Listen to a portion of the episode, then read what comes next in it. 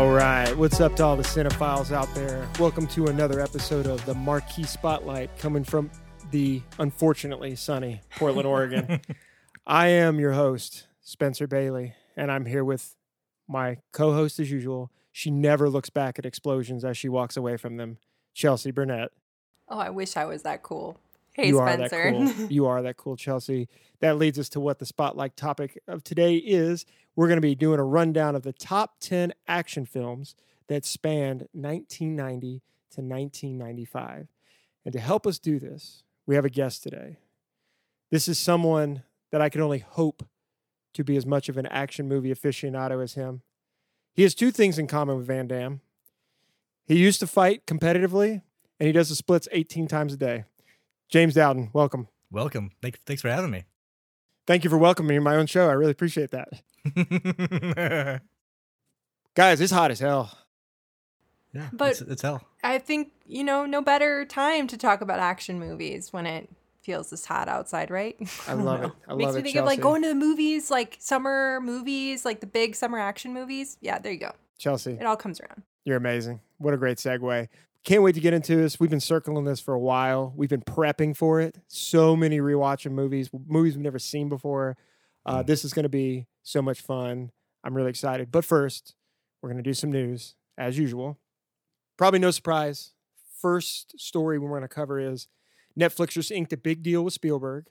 This is really fascinating because he's been very critical of streaming services, uh, and even one point saying uh, those movies deserve an Emmy, not an Oscar. What a burn. Yeah, yeah. Well, it seems interesting because, you know, tied to his studio, Amblin Entertainment, what movies are going to come on Netflix and what are going to be straight to theaters through Universal because everything in Amblin goes through Universal. Well, apparently that's up to Amblin. So if he puts out a real hot movie that he thinks is going to make a lot of money, he may not even put it on Netflix. So it'll be interesting to see how this plays out. Hmm. Um, it'd also be interesting to see it. Are we going to get access to the Spielberg pantheon of movies through Netflix?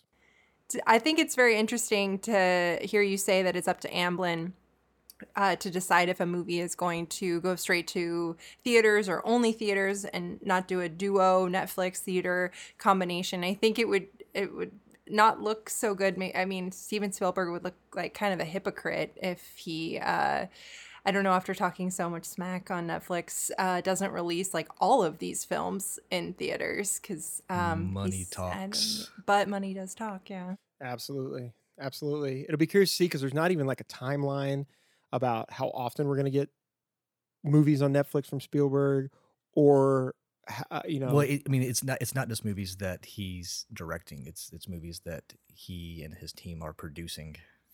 Sure, absolutely. That's a great Um, point. so I mean, yeah, he's a part of the movie, but how much of it is Spielberg? Right. We ones he directs may not even come to Netflix. Yeah. Right. But the other thing is, and so full disclosure, I think I've mentioned before, Chelsea and I did a practice episode before we started the show, and I, we brought up Spielberg on that one. And one of the things I said was, you know, when was the last time Spielberg put out a real banger? Like honestly, was it like Saving Private Ryan? I- And uh, he's he doesn't put out he doesn't put out bad movies, but like, what was the last Spielberg movie that you were like, this is amazing? It's been a while. Uh, I really like Ready Player One. Really like it. It, it was Is- fine. I read the book. It is so much fun. It was fun. I, I didn't see it in theaters. I watched it on whatever streaming service it- it's on. HBO. H- It's on HBO Max. It's a blast. It was so much fun. I- My I- kids liked it. yeah, My kids are are ten and below. They loved it. yeah, it was fine. Catch I mean, Me If You Can. Sorry to cut you off, but a, a different scale of a movie. But I think that holds like a really soft spot in a lot of that audiences. that that was the next one I was going to bring up. That was probably the best movie he made since Saving Private Ryan. But I know he's getting Oscar noms for Bridge of Spies and stuff. I, I don't know. I saw Ready Player One. It was fun. I, I read the book, and it's just very different from the book. And Yeah. sometimes that's fine. Like Jurassic Park is very different from the book, but it's amazing. So yeah, but yeah, Ready Player One was fun. It was an entertaining Yeah, movie, it's a it's- but it, yeah, wasn't like a Spielberg movie. No, it's a it's a summer blockbuster. yeah, And I mean, kind of you kind of take it for what it is, and Yeah. it's it's big, bold. Yeah, it's, it's fun. Yeah. We'll see what happens. And I wanted to transition that while we're talking about movies going to streaming. So I've had circled for a while.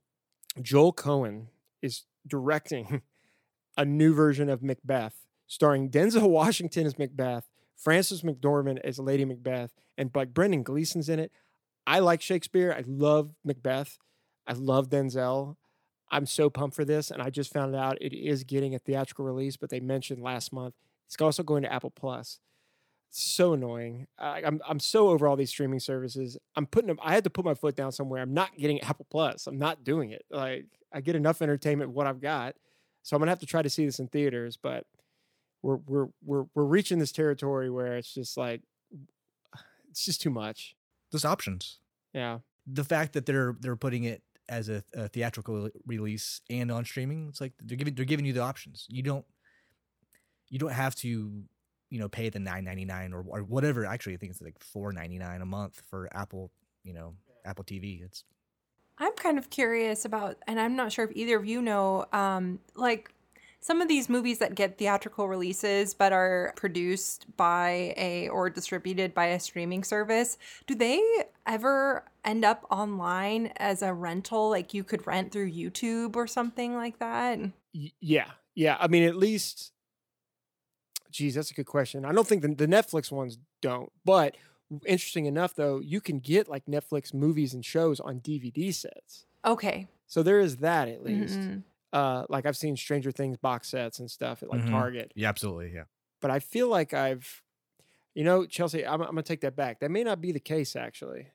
I would I would just think what a shame it would be because this I mean this Macbeth sounds like it, it's going to be a real banger with that cast and like if you can only see it by going to the theater or having an Apple TV or Apple Plus subscription I don't I don't know seems a bit unfair to but that's I guess Tim Tim Apple Tim Cook's you know master plan so to be perfectly honest with you, I don't even know anybody that has Apple Plus. I don't have a single friend that's like, yeah, I have Apple Plus and I watch I it. watch the morning show I heard it's really good, but I guess I'll never find out. I have a free I have a free subscription. I've watched a couple little things. My my my girls like a show on there, um, but I don't watch Yeah. very often. Tim Lasso is supposed to be really really like really really good. The the show with um Yes. Steve uh, Carell and Yeah, no, no, no. Steve Lasso is with um, oh oh Jason. Ted, Ted Ted Lasso. yeah. yeah, that won a bunch of awards. It's supposed to be really good. Yeah. but I haven't watched it yet. yeah, I think that is like kind of their flagship from what everything I'm hearing because of it. It is getting nominated for so many things. yeah. Well, let's move to our next news story. Uh, James, you actually brought this to my attention, but the newly appointed head of the FTC uh, is probing the Amazon acquisition of MGM. Good, good. L- listen, boys and girls, monopolies are bad. they're bad. And I know that we don't think about entertainment monopolies as being as bad. It is. You don't want three companies owning all of our entertainment. It's bad. So what's the difference between this and what Disney did? Oh, no, I I would love the FTC to uh, Oh, probe Disney too. Yeah, no, please, I please break Disney up. That, I was going to bring that up. Yeah. Break them up. Jeff Bezos is just a pretty easy target, I guess, at the moment. Yeah. But I can't even name. Why can't I name the head of Disney right now? I don't know why I- that I name is not head of it coming is to now. me. Well, I, Jeff Bezos is a target right now, but it, the, the it, it hasn't got the so okay. The buyout hasn't gone all the way through, and she just got appointed. Disney bought all this stuff, Mhm. you know, in the previous administration. They might look into it. I mean, I wonder if this this FTC head would have blocked the the Fox acquisition by Disney, which I was not a fan of when it happened, and I'm I, I- I still probably not a fan of it. I just Current C- CEO of uh, Disney is Bob Chapek, the former, the, course. the, the the one that we're most familiar with. We couldn't think of his name. Uh, Eisner. Yep. Mm. Yep. He, Mhm. he hasn't been there in a while, but Yep. yeah. Anyway, any any thoughts? Yeah. No, it, I, it doesn't need to happen. No, I mean, you well said on like three companies, four companies do not need to have every single piece of media or just anything. It, like it, it, it, it's not good. It's bad. Because I, business. I I already am am seeing like um there's a definite sheen to all of the content that Netflix puts out. I'm not saying it's bad or good. It just they're they're I don't know. There's like an inherent bias behind everything that these these services are going to put out. So as consumers, we do need to be aware of that. And I think I think we can uh, demand better. It sounds silly to talk about like media and saying I demand better, but I mean, what do most of us do with our time? We get home from work, we turn on the TV, we watch our favorite show or a movie, and now all of those shows and movies are pretty much coming out through streaming services. So Absolutely. Well Mm. said. If this does go through, I think Chelsea, you and I were really happy to see that um, they were not going to get full access to the Bond movies, and the Broccoli family was still going to have total control over that. Thank God. so if this goes through, um, at least that's a bright twinkle in a pile of mess. So, all right. Well, we're going to take a short little break, and we'll be right back with the top ten action films of 1990 to 95. All right, here we go. Top 10 action films of 1990 to 1995. Now, interesting enough, we've done a top 10 show before and we kind of laid out a format. James is actually kind of the primary architect of this top 10 game. Now, we did an adjusted version with Brittany hmm uh, for a lot of different reasons. But the way James intended it, so so a little background. James and I go to a lot of Portland Trailblazers games, and we we we tend to chit chat, and so we started thinking of podcast ideas at the games. This was like 2019, yeah. and we started to come up with this top 10 idea, but we were we were kind of chatting, and then James kind of formed this idea. So I- I think it's a great idea, but James, if you want to kind of elaborate on what the differences are, like what you envision. Yeah. So the original idea is get three people. You can use any topic, but with this movie, with with this podcast being you know solely about uh, cinema, basically you can pick a a a year, a decade, uh, uh, actors, any whatever the subject is, and each one of us will get to pick and nominate three films. There's going to be one person that gets to pick a fourth, and that's equal ten. When you nominate it, you're basically going to bat for these movies. Now, a movie that Spencer picks that I can't pick, I might love that movie, and that might be my number one movie, but I just didn't get a chance to pick it. I'm not gonna like go against it once once it's time to rank. Um, I'll I'll voice my opinion about it, and I'll I'll go to bat for it. But I'm kind of playing for my movies that I that I got to nominate, and so that way it's like if I nominate them, I have to I have to speak as to why they should be on this top ten list. Yeah. So you you know, your the movie you want in the top ten gets in there, but you didn't get to pick it, and that's kind of annoying. Yeah, and yeah. You don't get to be the advocate for it, really. Absolutely, But also, you're not the champion for it. right. But also, like somebody picks one of your top three, well, you got to adjust now. Like we both got lists, and you might want to change your mind. So it's it's going to be interesting how we do this. Um, but yeah, with Brittany, we knew our picks ahead of time. We time. did, That was yeah. to prepare better and I think because a lot it was a little more obscure, like with indie films, like there was Oh, a yeah. bigger chance of, of us maybe not Right. seeing all of those, whereas this is a wider breadth breadth breadth yeah. I don't know of, of uh, films to choose from that have been out for you know decades. Yeah, Agreed. Yeah, I mean, and is I mean, most of these films that will probably be on the list are going to be iconic action movies. Should be out iconic action movies that uh that was like we've all we've all seen at one time or another. yeah, yeah, or you're know right. a reference from or something. Right. Yep. And I, I had to watch a couple movies for the show with Brittany. So you're right. That was a big reason we did it. But this is going to be more fun because I have no idea what these two want to pick and they don't know what I want to pick. No. And I think it's going to create a lot more fun discussion and banter. So so let's talk a little bit about so we're doing 1990 to 95. And James, you kind of suggested this time frame and I thought it was a I thought it was a great time frame to pick, but but tell me kind of why you thought about that. So, being born in the mid 80s, um, 90 to 95, basically, at that point, I'm starting at, at 90. I'm six years old. Spencer, we're the same age. I'm not sure. I was born in 1990. Oh, so, okay. yeah. okay. Okay. So a Well, lot of these movies I did not see so, when so they came out in for theaters, me yeah. as a child and i got to watch as the only child i got to watch every movie that that came out our ratings it, it made no difference to my at my parents house i remember watching these movies growing up as a six year old seven year old eight year old and so like these movies are implanted in my head and this time frame really changed the action movie genre changed from uh, oiled up, big, strong muscle men from the '80s, and it, and it's going towards a kind of a everyman, um, Right. and in the '90s where it's like, you know, they'll be brought up, but you know, Right. the person looks like a guy down the street, but that that that guy doesn't have that same movie in 1985. Right. And that's something I want to talk about was the transition. Right. Because action movies in the 80s were absurd. Well, so you had action movies in the 70s. They're absurd, but they were incredible. No, I- hold on. they were hold on. they were hold on, incredible. Hold on. Let me finish. So you had the 70s, which had action movies, and it was kind of a hard nosed police officer. Oh, yeah.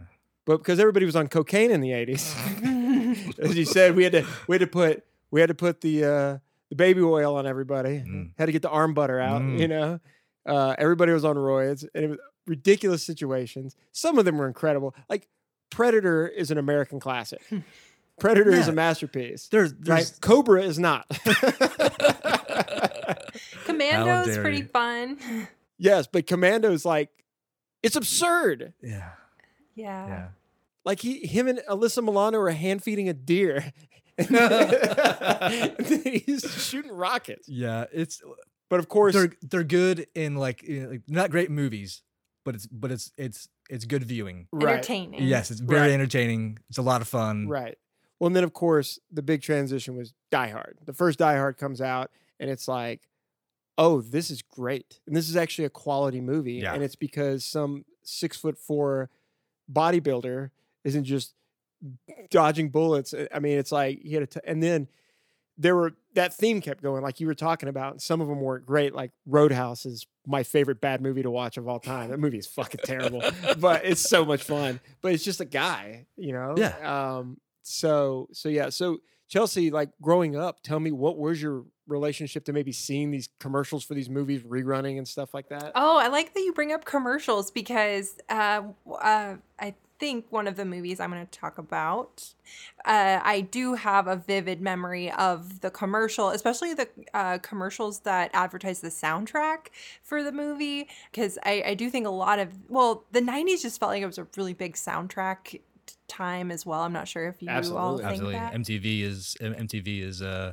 is bigger than ever. So music and Mhm. and and film clashing, and there's a yeah. I can't. There, there's a movie that that it's paired well together. Yeah. hmm But I, I mean, going back and kind of like uh, revisiting a, a lot of these films, I'm I am seeing that they're with the, the leads of these action movies. Um, it definitely was charting a new course and not a, not afraid to show more like everyman, which I I do really uh I really liked and I really responded to. So Absolutely. um, yeah.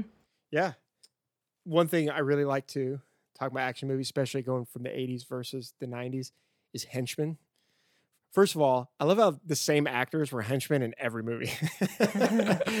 like I just saw that face. yeah, like one of the henchmen from The Mask with Jim Carrey. I think I saw him in like two different movies this past couple weeks. So I was prepping for this episode. It's typecast. Yeah, absolutely. But I also love in the 80s, you had two types of henchmen. You had the crazy, wacky, weird ones that would be in like Schwarzenegger movies, but you also had like the weirdly intimidating guys that look like your high school math teacher. Like a car full of guys would get out and they're wearing like polos and corduroys and Hmm. they're balding and they have huge rim glasses on and they've got snub nose 38s. They're like, this is this is the the villain's top squad, huh? So- So let's talk a little bit about we we had a criteria for for action movies, Mm. and uh, Chelsea and I got together like, how are we going to categorize this the right way? So we first said when you Google a movie, it gives you two categories for that movie. Action has to be one of them. We were kind of rolling with that, and then we realized that wasn't the best option Mm. like there was one movie in particular i think is probably on both mine and james's list that it's absolutely an action movie and it just said sci-fi twice Mm. um, yeah, and then Google's not so good with m- that, that kind of movie trivia thing. I've Right. noticed, yeah. and then like there were movies that i love but i don't know that they're action movies so perfect example one of the ones that came up was heat heat's one of my favorite movies i don't consider it an action movie as much as i do want to do li- pacino lines on the on the podcast from that movie but uh Uh, so we switched. We went to IMDb and we said action has to be one of the first two categories for the movie in IMDb. And I, I think we all three Yeah. agreed that we had a much better, much better selection. Pick, yeah. The only other rule we came up with, and this was mostly me, and I put my foot down about it, was no Steven Seagal. I want it on record. Steven Seagal sucks. He's he's not. His movies are not good. He's a horrible actor. All of his line delivery is terrible. He he always looks like he's trying to figure something out with his squinty eyes. what is with the ponytail? I, I just don't get. It. I watched Under Siege to prep for this. It's bad. It's really really bad. And I was oh. rooting for Tommy Lee Jones the whole time. Well, it's because it's Tommy Lee Jones. Of course you are. So, any thoughts before we get started, everybody? No. Nothing. Yeah. Okay. uh, I'm ready for this. Oh, I think maybe uh, we should say about how whatever movie we mention when it's our first go around, the the first movie we say doesn't necessarily mean it's like the first in our ranking. Is that absolutely, what we were talking absolutely. about? Yeah. You, you have to use some kind of strategy to these Mhm. movies, and it's like, so yeah. So using strategy in your the picking of of your movies. I may I may pick a movie first that I know that's not going to get back around to me because I I- I know Spencer pretty well and I I might know some of his movies. He may know some of mine, so I might pick a movie before him, knowing that he's going to pick it the next round. And so you just you, you have to use some kind of strategy. Right. Yeah, you only have three picks. Yeah. One of us is an F four. Yeah. Well, and yeah, and and yeah, strategy is all all all what it's all about, right? Like I I've got movies that on my list that I think should be in the top ten, but I don't know if I want to pick them over some of my higher up ones. But I kind of feel like there's one I think you're going to pick Chelsea that I Mm, think should be in top ten. So I am kind of like banking on you to pick it. okay. Mm. Right? I might be disappointed. I'm kind of glad I'm going last then. That's well, second to last. Yeah. As we'll find out why. So yeah, we'll- we'll say we we picked the order before we recorded. The order is going to be James, then me, and then Chelsea, and James got the fourth pick. Mm, So nice. without further ado, let's get into it. James, what is the first movie in the top 10? My first nominee is 1995's Rumble in the Bronx. um, you, oh my God. What? You're, You don't like this movie? It's all right. It's incredible. it is so much fun. Okay, so this is this is Jackie Chan's mainstream, like a U.S. mainstream kind of like blockbuster. He had he had movies in in Hong Kong in the past. Prior to this, not as successful in the states, but this movie just makes him a megastar in the United States. I think his big one in Japan, or his big one in uh, Hong Kong was uh, Super Cop, which is a Correct. badass Yeah, movie. yeah. No, I mean he was making. I mean he was making the you know same type of movies. You know, uh, back uh, back home, but this movie was really set it set it to to another level. Had a budget of seven million dollars, made seventy six million dollars. Just Damn. so much fun um, watching it. It just made me laugh hysterically over and over and over again. Yes, some of it was ironic, some of it un- unironic. Jackie Chan is super, super, super, um, just over the top fun. Yeah, I, I I've never seen the whole thing. I've seen parts of it. Oh my! I, okay, I've just I've I've seen most of it. You know, I've catch it on TV back in the day.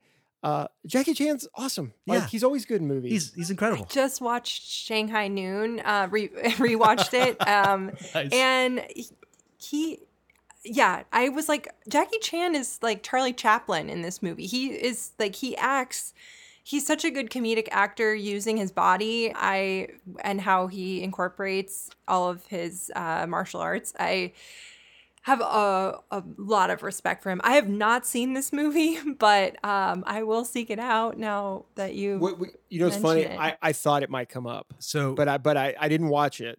I thought it could come up, but I was like, I, I don't know if this is going to come up. So I I think it's on HBO Max. okay Um, the fight scenes stand up to today's fight choreo- fight Choreography. There you go. Spitting that word out. Um, it's I mean he's doing all his own stunts. You see at the end credits To his own him- detriment, many times. Yes, times. there's a there's a scene at, at the end credits where it shows him breaking his ankle. He i love that he does that It- that's he, like in like, Shanghai he goes on too. and like they show he wears like his boot to cover up the cast to finish up filming. It's just a blast. They they did that in Super Cop. They closed the credits is all their mess ups. And it's not just Jackie Chan, it's it's the woman cop and the Mhm. other male cop. And I mean, they're like slamming their heads into poles. I mean, they're just they're getting hurt left and right, but they're really proud of it. So more power to you, I guess. So a couple things about this movie that's that's super funny. Like this made me laugh. First off, if you've ever seen the movie, Jackie Chan's character gives a young boy in a wheelchair a Sega Game Gear as a gift. Just like, hey, like here, here's a Sega, Sega Game Gear. The Game Gear has no game in it, and the child plays the Game Gear throughout the movie. Look it up. Look it up. Another thing. Another thing. Jackie Chan wears these this uh, this thing as underwear. Only only I I looked for it online because it's so ridiculous. My wife Jessica, um, she laughed so hard when she saw this.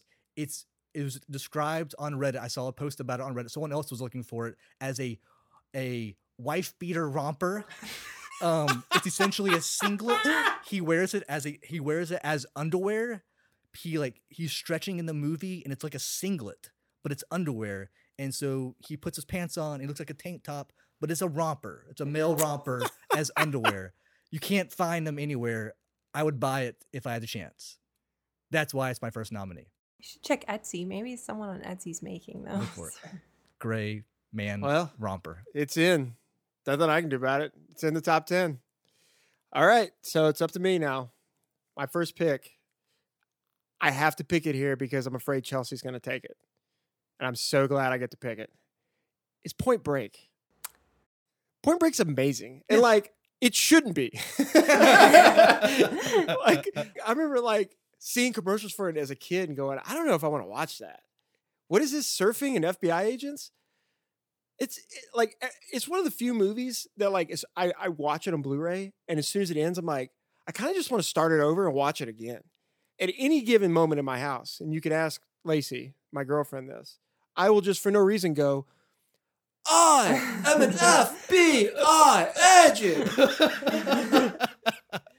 It's so good. It's the most absurd movie, but it's so gripping. You're watching it the whole time, and it's been copied to death. The Oh, Federal the agent- Fast and the Furious. yeah, the yeah. federal agent has to go undercover to get in with, you know, whatever this group's thing is. Swayze's amazing in it. Mhm. Even saying ridiculous lines like "back off, war child." I'm just like, yeah, yeah, Swayze, you tell him. I like to imagine that he's Dalton from Roadhouse, but he he did something real. He ripped another guy's throat out, and he's like changed his name. He's just surfing California. And then Gary Busey, who, by the way, people forget, Gary Busey before he lost his mind was actually a really good actor, Yeah, like an Oscar Oscar He's great in this. He's great in Point Break. Mhm. Utah, give me two. It's so good. Chelsea, you you guys came over to watch Point Break with us one night, and because we're all like, of course we want to watch Point Break because it's amazing. Yeah, there's there's a scene I definitely wanted to, to point out that I find to be like really uh it just I don't know, it's very like evocative and it's when Keanu is chasing after Patrick Swayze and he, you know, can't catch up to him and he ends up like shooting his gun like straight up into the air in like frustration That's and after it- Swayze threw the dog at him Yeah. oh yeah.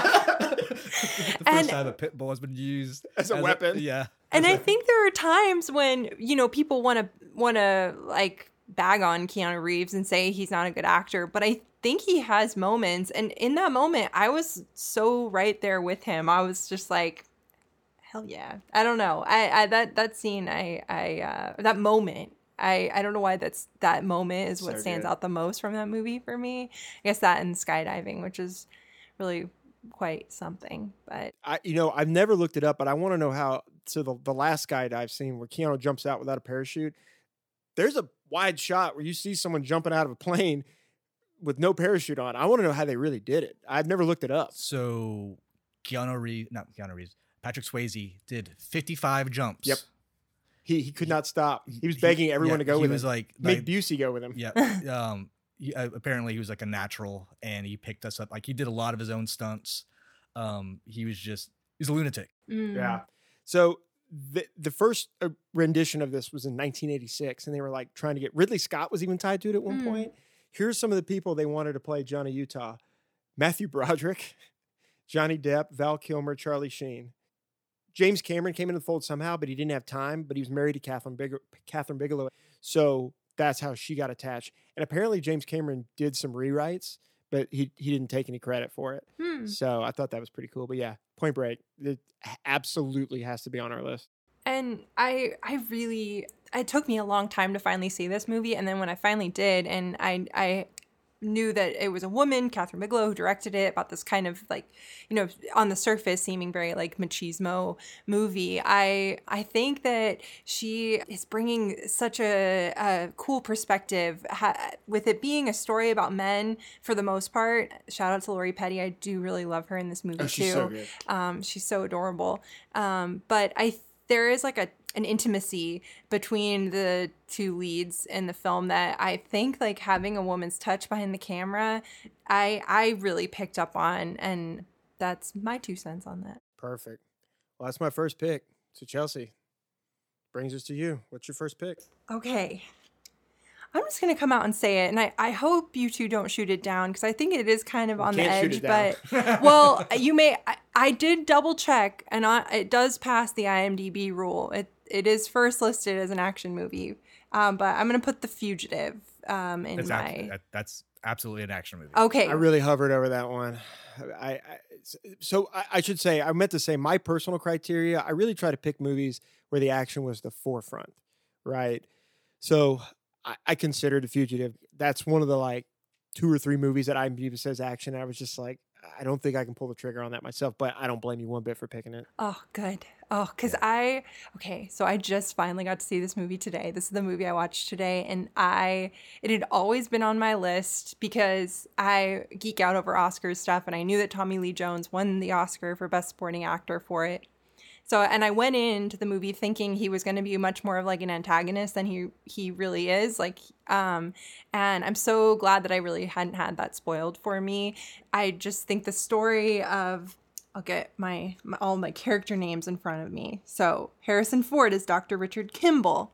You know, is falsely accused of murdering his wife, and then through a series of unfortunate events while he's being transported, you know, his his bus falls off the road, gets hit by a train. It's just you know That one. scene is incredible. it is. Yeah. It's very. uh, well, uh, something about well, once once he's out of the bus, rewatch that scene and watch him run away from the train from from the train that uh not the train the uh yeah the train is like derailed Oh, that going goes off after him. The- He's shackled, Yeah. and he's like wobbling. Yes. He looks fat. It's hilarious. It is.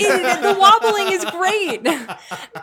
the, I laughed so hard watching him do that. Oh my gosh, he has a lot of kind of awkward lumbering. I sort Oh, of was yeah. like, is this how Harrison Ford just just I don't know is uh it, normally like I, it, it, it it is that how he runs? I guess so. I never really thought about it, but um, I mean, he still looks awesome. I mean, there is a scene where he has to shoot himself in the butt because I guess a tetanus shot or whatever. I'm like, oh, your body's looking pretty good, Harrison Ford. Okay, um, but uh, I just, I really. I was so in on this. I really liked the dynamic between Do- Tommy Lee Jones as the the marshal who's hunting him down and it I, I really liked actually the whole team the whole like squad of marshals that worked together. Um I, I liked how they were always shot in kind of this like group setting and i loved their dialogue. Their tommy lee jones has some great like one liners throughout the movie. And probably one of my favorite moments is when he is shooting at harrison ford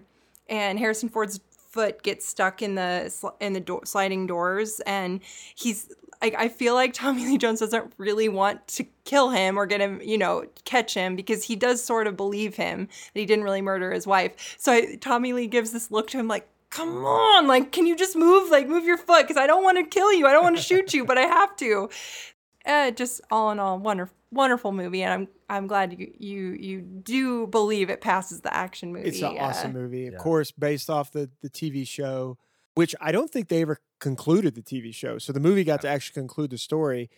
Yeah, really good. Had a not great spinoff called U.S. Marshals. Yeah. Well, so I'm glad you brought up the chemistry, the, the the the team. That was one of my favorite parts about the movie is the Tommy Lee and his team. Their chemistry, it felt so natural. It does. It felt like they Joey- were, Joey like- Pants and- Yeah, oh, yeah. It, was, it was watching them interact with each other was like uh, you you you felt like they had been a team for eight years, and this Mhm. is their 500th case and the, like he's just ordering people around like do this and they're just like yeah boss on on it Yeah. yeah it's great he, he's amazing in it. And I know that Oscar win is sort of controversial because of some of the people he was up against, but it, Tommy Lee Jones should have won a long time ago. But he's he's amazing. He's amazing in the movie. And I think maybe the only other person I would put up against him in that category was Ralph Fiennes for Schindler's List. And I know everybody says Leo for Gilbert Grape, but uh, that, that Mhm. whatever. He did a fine job, but those two performances were really amazing. But pe- people scoff at it, but then you go watch the movie and you're like, okay, that's why he won. Yeah, I think he was doing some really cool, like kind of subtle work that, uh, again, like how I thought, I was like, oh, he's the villain because he's against Harrison Ford and we're all supposed to root for Harrison Ford, but he's, it's more complicated Yeah. than that. And I, I really, I really, really, really dug that. Yeah. Well, this is interesting. You guys both picked movies I was not expecting. Mhm. So this is already getting interesting. So I'm getting a little worried Yeah. because I've got a list and I think they mostly, most of them need to be in here. So okay. i'm gonna make you pick some some some some of your heavy hitters some of your obscure movies are not gonna be get picked yeah, well, i'm gonna make you I'm going to make you lose. I'm going to make you use your last pick on, you know what movie I'm going to make you use it on. Uh, what's your second pick, James? my second pick is also from 1995 desperado Oh, yes, yes, yes, yes, James. okay so Fuck yeah. this is the movie I had never seen before. I've seen I was we t- we chatted about this. I, I gave you like a fair warning. I'd seen scenes of it. I knew all about it. I'd heard all the stories. Love it. It was amazing. It's amazing. it was amazing. Antonio Banderas is like the Coolest coolest, motherfucker alive. the alive. coolest, sexiest man of like that time period. yes. Oh, oh my gosh. I I had no expectations watching it. This I I'd heard it was a lot of fun. It was a was a 12 out of 10. It's 12 out of 10. I've been watching that movie since I was a kid. I had it on VHS. Bro, that sex scene was Oh oh, no, Jesus Christ. That as a child watching Dude. that. I- oh, Salma Hayek, hats off to you. My God, but uh, dude, that movie is amazing. It's amazing. Like it is so much fun. Steve Buscemi, Yep. Amazing. The whole idea of the guitar case full of guns. God, the scene where he walks into the bar when they have Tarantino in the back and that fucking awesome music starts playing, and oh, he just clears the room out. And the way they choreographed way with the music and he's shooting behind his back. Oh, love that movie so much. the the the music Los Lobos. Yes, they the did. All, they're Yeah. they're they're his friends. Yeah. in the movie, they play the opening song Yeah. with him, which is a badass song, Yeah. and then they're the guys with the the rocket oh, launcher Oh, guitar case. So ridiculous. It's amazing. So ridiculous, but so cool. And first off, how can they fit that many missiles into that guitar case? it's, it was it was like I was like laughing, just like really. It, it's you, you had like four missiles. So I'll never forget this. The first time I caught the movie, it was on like cable, and I was just Oh, watching. it, sorry, it, I, I wrote it down. It had five missiles, five rockets. so I was watching on cable with my mom. I think we caught it like halfway through, so we were watching, and I was like, we were talking about, well, what if, what if you had like the gun in the guitar case and you had like a hole where you could like put your hand into it, and so when his friend starts mowing him people down with his machine gun, was- my mom was like, oh, I guess you don't need to cut a hole in it. Have you seen this movie, Chelsea?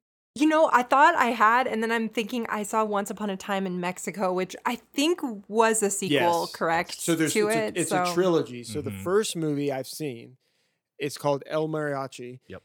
Very very low budget Mexican film. Like it looks like college kids put it together. There's no well known actors in it. Nothing. But it got Robert Rodriguez got so much attention for it. They gave him a lot of money to make the sequel, and he could get bigger actors. And I think the one thing that bugs me is like Tonio Banderas is amazing and Salma Hayek's amazing. And the guy who plays Bucho is fine. But I was like, this guy. So they originally cast Raul Julia, Yep, yep. who is an amazing actor. Of course, he played Gomez in the Addams Family, and he he died right before they Yep. started filming. I was about to say that. It that I, like the That thought of him have in that role. it to the yeah. yeah, taking it next level, Chelsea. Exactly. I do love the Addams Family. Um, They're underrated. Those Adam Family movies are underrated. Danny Trejo, badass with the oh knives. yeah, one of he's- his first appearances doesn't have a line. Yeah, he's such a badass. Yeah. How, who discovered? I, I guess did Robert Rodriguez Rodriguez discover him? Well, so 95 was Heat and Desperado, and he was in both of those. Uh, so I think that was kind of the beginning of the Danny Trejo assance that we got. it's Uh, still going to this day. it's still going to this day. Uh, Have you all seen Machete? I haven't. I haven't. But uh, but you're right, Chelsea. So Once Upon a Time in Mexico was the third one, and what an amazing cast! And man, that movie's not not very good. Uh, it's all right, but I was ex- Desperado is so amazing, and you got Johnny Depp and Willem Dafoe, and it just was kind of a letdown. There was too Mhm. much going on. I couldn't even. I don't even remember what the movie was about. Yeah, I remember we we when Micah and I were watching it, we we had to like tune out a little bit, and we wanted to like it so badly because especially like Micah is a huge Mask of Zorro or like Zorro fan, and so he, I don't, I I think he thought it would maybe be in a similar line, but I don't know. Yeah. Yeah. Awesome pick, James. That was on my list for sure, I and I was it. wondering if I was gonna get to pick it or not. Oh man, I love I love that movie so much. They fucking I, I. I, that that's a movie that I hate. I hate that I waited so long to watch it. yeah. Mm. It's amazing. I have it on Blu-ray. It's amazing. Uh, all right. I'm trying to figure out what I want to do here. I've got an obvious pick I want to kind of want to make, but I feel like one of you guys might pick it. I've got kind of a wild card here.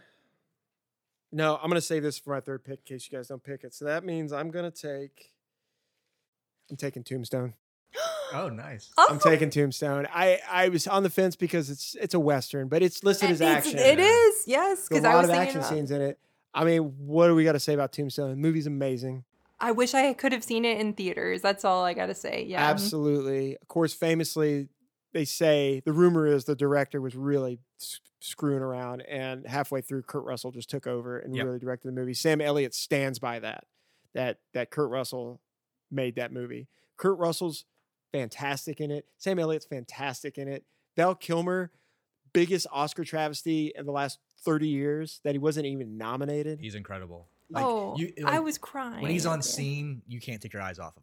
No, Like, he's that good. he's uh, uh, there's so many lines Oh yeah. like I've just begun to defile myself. Like, so good. So Chelsea, I know this has been on your list. You must have just watched it. I did. wanna yeah, we just watched it this week. And so Micah and I go to bed pretty early these days, but that was one of the movies we broke our curfew for. So, or our, our bedtime for, because we were like, we, we can't split this between two nights. We need, we, we're just going to see it through. And I, I felt like it was a movie that just, it kind of got better and better. Like it just ramps up. And I, I really, really, really like the Sam Elliott performance a lot. Um, it did take me a little while to like kind of warm up to what Kurt Russell was doing in the movie, but um, by the end, I was like totally there for it. Always loved Val Kilmer, but yeah, can't get enough of those shots of like all of just the whole the whole squad together with the vista behind them. You know, just give me Yeah. more more of that and. Powers Boothe. I I mean, Oh, I'm a big Deadwood R.I.P.. person, and yeah, it was really fun to to see him. He in might be the something, second just best chewing the performance in that movie after Kilmer. Powers Boothe is so good in that movie. james A chubby Billy Bob Thornton too. Oh, I was going to say James, better Kurt Russell scene when he meets uh, what's his face at the train station and says, "Tell him hell's coming with me," or when he smacks Billy Bob Thornton around and takes over his gambling job. Oh, it's it's it's it's one hundred percent the the the latter. Um, he's like you're you're watching him and you're just like, oh my gosh, I feel so bad. I feel so I feel so bad for him. But he just keeps on. He's like such a bully, but he's just a badass. God, walking yeah, that he's scene. got a gun. Kurt Russell doesn't, and he completely intimidates him out of there. It's oh, it's so good. I also really I thought uh sorry, this is your pick, so I'm No, no, shut please. up. But uh one thing I'll say else that I I I really dug about the movie was how it was there there were there were shots and moments that really felt like an like an old like western from maybe like the 50s or um the 60s that I was watching. Very like it just harkened back. I don't know a lot. I don't have like a lot of Western references, but like the John Wayne stuff that I do know, I just felt the way the camera moved and and just the pacing of the film. It just felt like it was a a real like testament to, or it was paying homage in a really good way. Well, and that's the other thing because there wasn't really. I mean, you still had some westerns in the '70s, but I think by the '80s, it, the, I mean, we had like the Lonesome Dove miniseries, which is excellent, but there weren't really any western movies. And in the early '90s, they were trying to kind of bring them back, and Tombstone's incredible. Unforgiven like won Best Picture, but I've seen that movie a couple times. I think Tombstone's a better I don't. movie yeah, than uh, maybe it's just me. I don't. I don't get it. with Unforgiven. Every time It's I a- watch that movie, I'm like, this movie's about nothing. but Tombstone, yeah, could not pick it. Even though I was like, I don't know if I categorize this as an action movie first and foremost. It's just too good. No. Should we take a break? Sure. All right, we're gonna take a quick break and then we'll move on to Chelsea's number two pick. All right, Chelsea, what's your number two pick?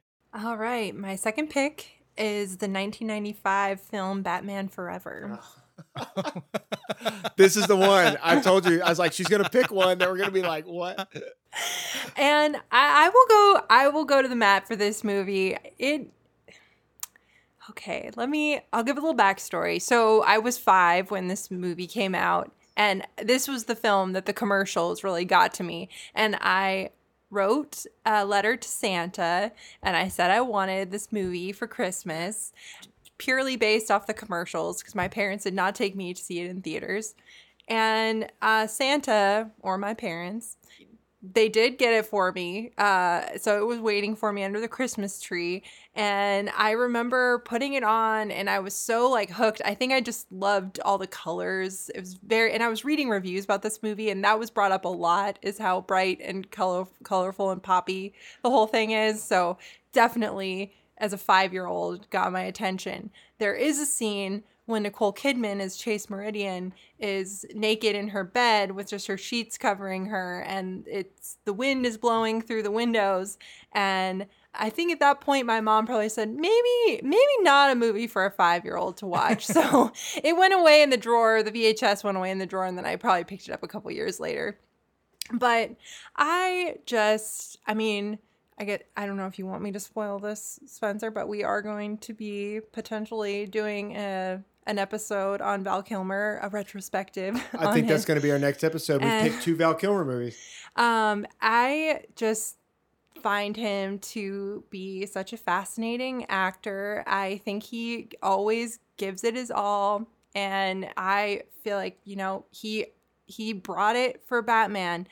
I think he was a great Bruce Wayne. I I I was like I love Christian Bale, but I don't know. I kind of wish I could have seen Val Kilmer in the in the um uh, Christopher Nolan Batman movies. See what he could have done done with that. The the villains, you know, Tommy Lee Jones's Two Face, some great cackle work that he's doing there. You Um, back to back Tommy Lee Jones movies. yeah. I know that was that I didn't intend for that to happen, but I guess he was riding high in the 90s and then there was, you know, Men in Black later. But um Jim Carrey is doing something uh, as the Riddler in this, but I, I, there, the, he did make me laugh, especially when he's in that little spandex outfit. And Joel Schumacher, I felt like was bringing. He is a gay man. I'm not sure if he was like really out when th- this movie came out, but knowing that now, and he did recently pass, I think, in the last year, but knowing that now, there's so much uh, like very homoerotic uh, imagery in the film, especially with the Robin character. I remember I remember seeing interviews with him when they were hyping up Batman Forever. He was very proud of the bat nipples. I I mean, uh, dead serious. He was so proud of that. Oh yeah, there's even I think a shot of the butt like turning around in the butt, just yeah, like they do that again this- in Batman and Robin. Uh, but I never felt like I needed to see Batman and Robin because I was You like, I just loved Batman Forever so much. It was just perfect as it is. And I feel like I have gone on maybe too long about it. So eh, I'm ready for you all to fight me if you don't like this pick. Um, but um, You know, Chelsea. Well, okay. so you both know, and I think I brought up on the show. I'm a, I'm a massive Batman fan. I was five years old when the '89 film came out. Saw it in theaters. Saw Batman Returns in theaters. Watched them both incessantly. Uh, when Batman Forever came out, I was also huge Jim Carrey fan. So definitely liked it more when I was younger. It's not bad. Val Kilmer is. He's. I think he's pretty good in the movie. He's not the problem with the movie. I think he's very very funny, like in a very subtle way. Yeah. And and they um I think we're trying to really play on the TV show and the kind of the campiness uh, of the TV show Yes, that I think very, very over the top. I think Val Kilmer was clued zeroed in on that and I feel like he understood the assignment. Yeah, I, mean, Joel Schumacher was definitely it's it, more so with Batman and Robin trying to to do the style of the '60s TV show. Batman Robin is one of the most hated movies of all time. That's not an exaggeration. Like that movie is, uh, it should have never been made. It's an abomination. But Batman Forever is absolutely watchable. Jim Carrey is so over the top in the best possible way in that movie. Tommy Lee Jones is over the top in the best Yes, possible yes. way. There's some cool scenes. I would not have put it in the top 10, but you have a personal connection to it. It's, yeah, I, I'm, I have no problem with the Batman movie being in the top 10 here. Uh, I mean, you talked about like earlier on. You talked about um, music tying in with with uh, music tying in with with film. Kiss, Kiss from a uh, Kiss from a Rose. Yes. Yeah. Massive hit. Yes. mega hit. And honestly, Amazing song. that whole soundtrack is pretty dope, man. Oh, Like, we were watching it. Mike is like, "This is a Flaming Lips song yeah, that's like Flaming playing." Lips. Offspring Yeah. is on there. There's a Method Man song on there. A U2 song. Remember the uh, "Hold Me, Kiss Me, oh yeah. Thrill Me, Kill Me." So I probably got that order wrong. I think it but- play, it's the first song that plays in the credits. I think. Yep, Yeah. mhm. Yeah, that was a yep, huge hit yeah. too. So that was on. That was on mega- that- MTV that- every that's- day. that- yeah, that that mega hit. Also, um, uh, from you know not really- not music, but this from this movie, the McDonald's cups. Oh, that's right. We. Ha- I think my family. I family. think had three every of them. family. You and- and- still have like yeah, all of them. Yeah, I think every American family uh, had those glasses. Actually, I think it was was it McDonald's or Taco Bell because Taco Bell's always had a, a Oh tie into no, Batman. no, no! It was. I think it was almost positive it was McDonald's. You might be right, but I know that for Batman and Robin, it was Taco Bell, and I think Batman Returns was Taco Bell too, because Tim Burton was always like, they didn't want me to make anymore because I make penguins spit up green stuff, and you can't sell toys at Taco Bell Yeah. that way. I I I feel like it brought something new to from it, it you know broke off from what Tim Burton did with the first two films and and went for something different and then uh, you know essentially brought us Batman and Robin which everyone hates on and I mean you know that gives people something to live for to hate on movies so yeah, I, I will say one thing that the Batman Forever Batman is truer to what Batman really is. You know, everybody complained about Ben Affleck's Batman killing people. Have you gone back and watched those Michael Keaton ones? Because he is like mercilessly killing people through those movies. And Val Kilmer does it. He only kind of tricks Two Face into kind of mm-hmm. killing himself, but he doesn't with all those coins yeah, he doesn't kill anybody. So, yeah, I don't know. Like, there's some cool scenes. Val Kilmer's good. I, I, the bat nipples and the making Gotham look like Las Vegas always threw me off. But it's not a terrible choice, Chelsea. You got a you got No, a personal love it, reason for yeah, it. Yeah, I mean, I, I mean, as a as, as a kid, I definitely liked it a lot more growing up. You know, standards of Batman got a little bit better and a little bit better and a little bit better, so it's kind of grew out of favor a little bit. What do you guys think though? Do you would you have liked to have seen Val Kilmer at that age like play play Bruce Wayne with Christopher Nolan directing him? If if Val Kilmer, the age he was in the '90s, hmm um, he's such a good actor. I think he could have pulled it off. Yeah, it's a good question. I mean, if if Nolan is directing him in a certain way, I think he could pull it off. I, I, I would it have been as good as Bale? I have no idea. And I'm not I'm not as high on Bale as I I love Bale's Batman, but I'm not as high on as other people are. But yeah, that's a good question. All right, James, what's your number three? Make it a good one. Hmm. Choices, choices. Um, Do the next Karate Kid starring Hilary Swank. Pick it, you coward.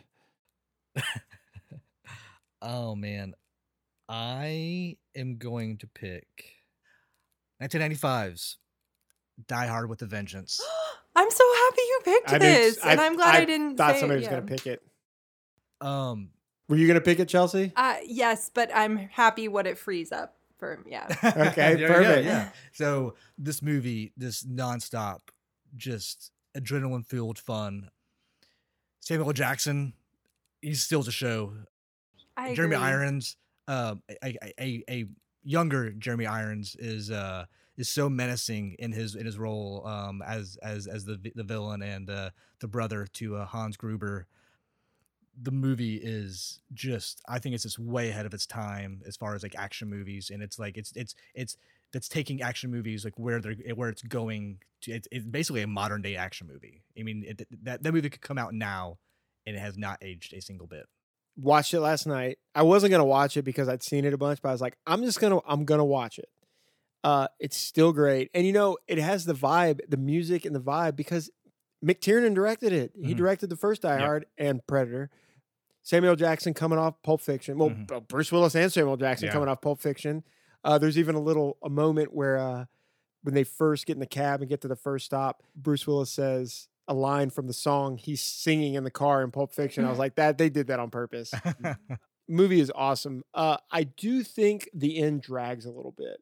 I, and I remember like when they're on the boat, I was kind of saying to myself, "Have I ever seen the end of this movie?" I feel like I always get a little bored Yeah. here.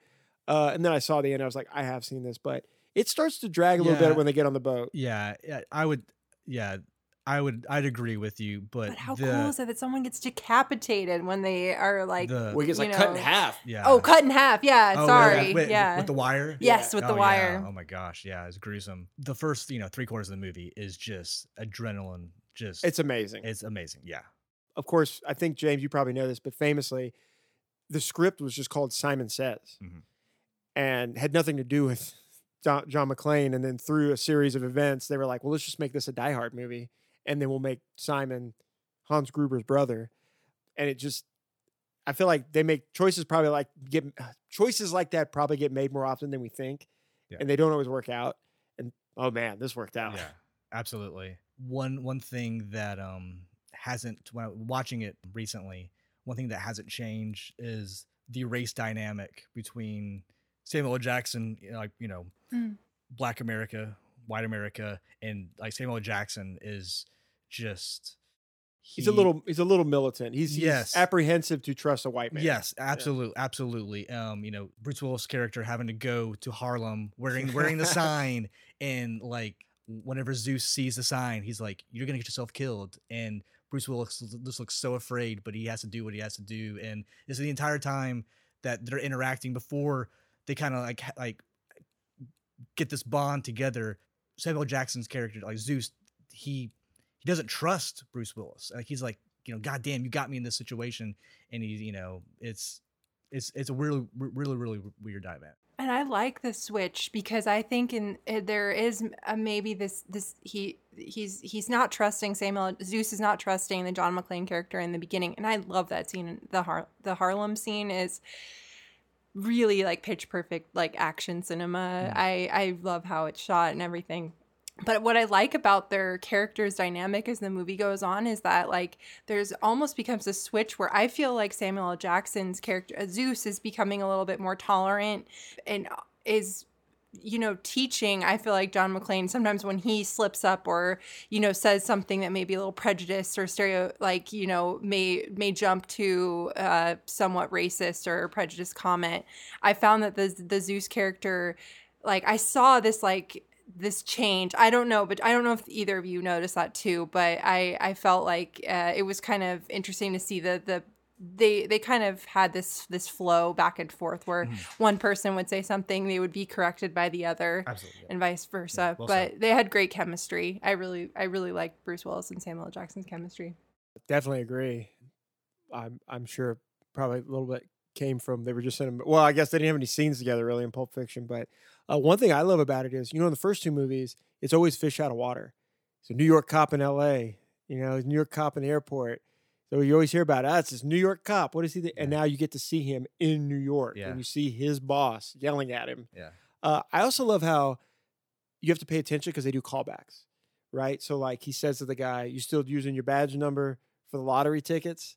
And then he notices Mhm. the terrorist Mhm. wearing, well, ter- I don't know they were terrorists, but Oh yeah. one of the bad guy, one of the henchmen wearing his buddies, and then he brings up lottery tickets, and the science guy sh- uses the paperclip to combine the two things, um, the two substances from the bomb, to make it explosive, and then later on, Bruce Willis does the same thing to uh, blow Mhm, Samuel Jackson's handcuffs off. I I love that they like you had to pay attention to pick up stuff like that. and shout out to um jeremy irons periwinkle tank top that he's sporting in the- in the love how specific she was. Not Um, blue, periwinkle. uh, yeah, uh, he's Jeremy Irons, of course, all time great actor. Has Yeah. made a great villain. Maybe his second best villain, other than Scar from Lion King.